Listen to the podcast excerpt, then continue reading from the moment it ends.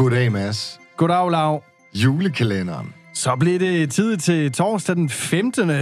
december, Ja, yeah. mine damer og herrer. herligt.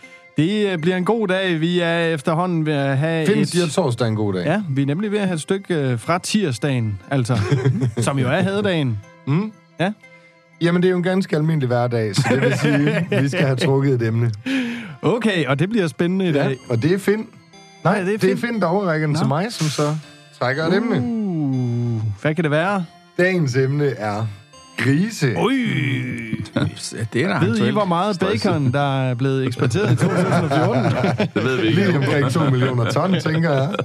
Nå, jamen det er jo det helt rigtige hold, vi har øh, samlet her i dag. Ja, Øh, spiser I flæskesteg til jul? Eller ribbensteg? Det, det kan også Sup- gå an. supplement. Ja. Supplement. ja. Hvad er hovedelementet kødmæssigt? And eller gås. Han er god. Martin Ja, det ved er det faktisk ikke. lige helt på Ej, den er også svær juleaften. Hvad spiser man der? Det snakker man jo Jeg ikke meget engang huske, om. hvad jeg lavede i går. Boller i kaj? Vi får sprængt kalkun. Nå, ej, okay. Jeg skulle lige til at sige, at jeg engang været udsat for kalkun. Det var, det var ikke en rigtig... Det var ikke Det er noget ved den gamle. Mm. Der, er, der er det uh, sin. Men det er noget udfordrende. Det har været svært at få fat i de seneste år. Det er Uh. noget med lage og... Ja, frem og tilbage. Altså, jeg siger, apropos specialafgrøder, så har vi jo måske et lille eksempel her også på, at øh, nu skal vi have kalkun, og nu skal vi have det, og kan man ikke få fat i det, så skal vi have det, og jeg vil... Ja, hvis ikke man kan få fat i det, så... Jeg kan ved det ikke, om, noget. ved ikke, om man kan slå en gris ihjel med et æble. Nej. Det kan man. Det har min far i hvert fald gjort. Han kastede det. Ja. efter den. Nej, han kastede sådan nogle affaldsæbler over til den, og den ene ramte sådan en minigris i hovedet, og så døde den. Nej, nej, nej, nej, nej, Og hvordan det kunne ske, det ved jeg simpelthen ikke. Jeg håber, det Jeg ved er... simpelthen ikke, hvordan det kunne ske. Det har, Altså, det har været en tirsdag. det var helt klart en tirsdag.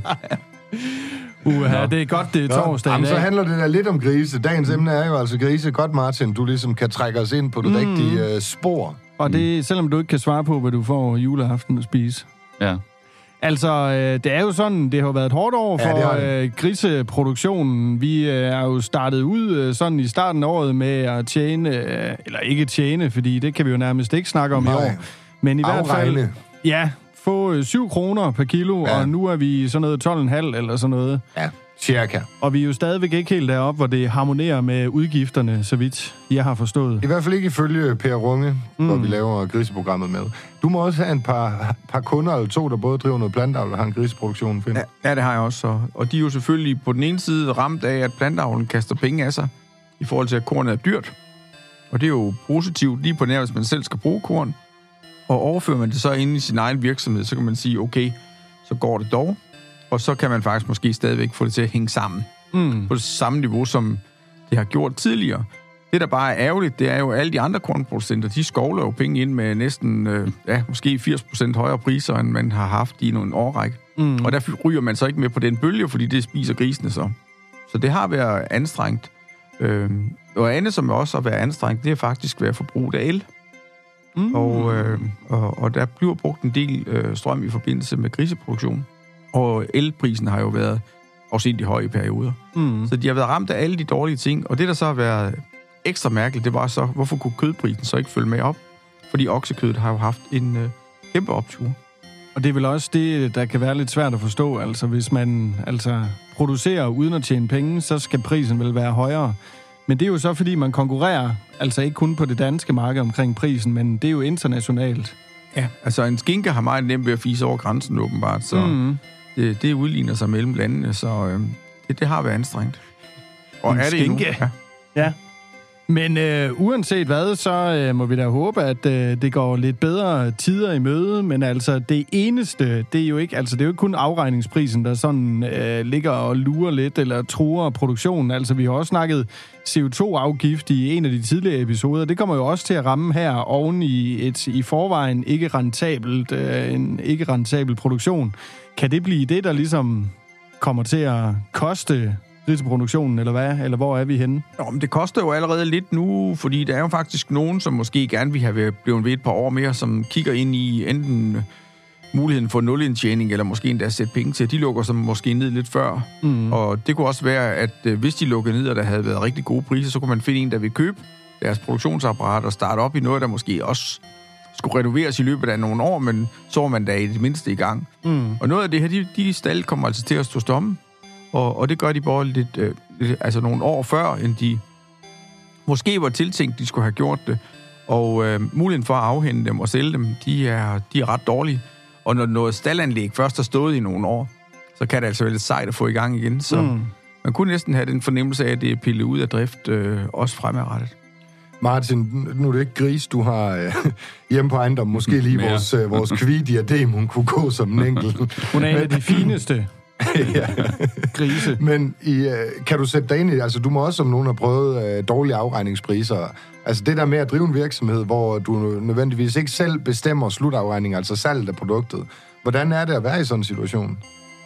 Jamen, det, kan, det, er jo vel, det er jo voldsomt frustrerende, fordi, øh, som I siger, vi kan jo, hvem, hvilket mejeri vi end har, så, så har vi jo sådan set ingen indflydelse på, hvad, hvad de får Nej. på, på priserne.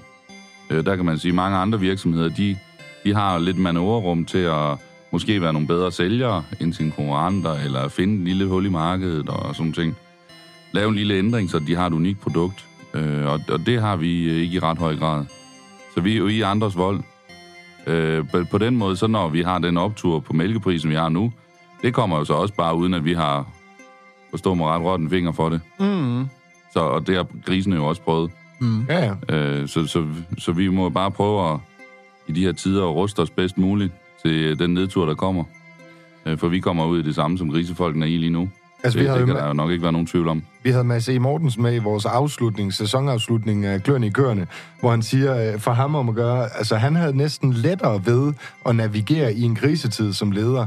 Altså, kassen var lukket, folk vidste, hvad de havde med at gøre, folk vidste ligesom, hvilken retning vi skulle i, hvor, hvor nu, hvor det er sådan lidt en, kan man tillade sig at kalde det lidt en guldregn over kvægbønderiet lige nu, øh, det havde han det næsten sværere ved, fordi nu skulle han ligesom blive ved med at holde folk oppe på, at den der 100 kroner der er faldet fra over i hjørnet, den skulle vi fortsat samle op. Jeg kan følge argumentet, men det, det er nemmere, når der er gode priser. Øh, men jeg kan jo godt følge argumentet med, at det er nemmere at lade sig løbe med af, at det kunne være sjovt at, at få det, eller det, eller et eller andet. Ja. Det, det kan jeg jo godt forstå. Men øh, det er nu altid at foretrække at have noget, der, er- der er godt med penge i. Og, Ja, og vi kan også sige, ja, Det dur. vi kan også sige øh, i forhold til, vi har snakket lidt øh, CO2-afgifter og alle de der ting, og i forhold til frivilligt at komme i mål, eller hvad kan man sige, komme i mål af sig selv, så er en, en god bundlinje jo altså også en måde. Fordi øh, jeg tror da, at det er da meget nemmere for kvægbønderne lige nu at bestille øh, solcelleanlæg for eksempel, eller hvad det nu kunne give mening, Ja. øh, end det var med, med underskud på, på driften.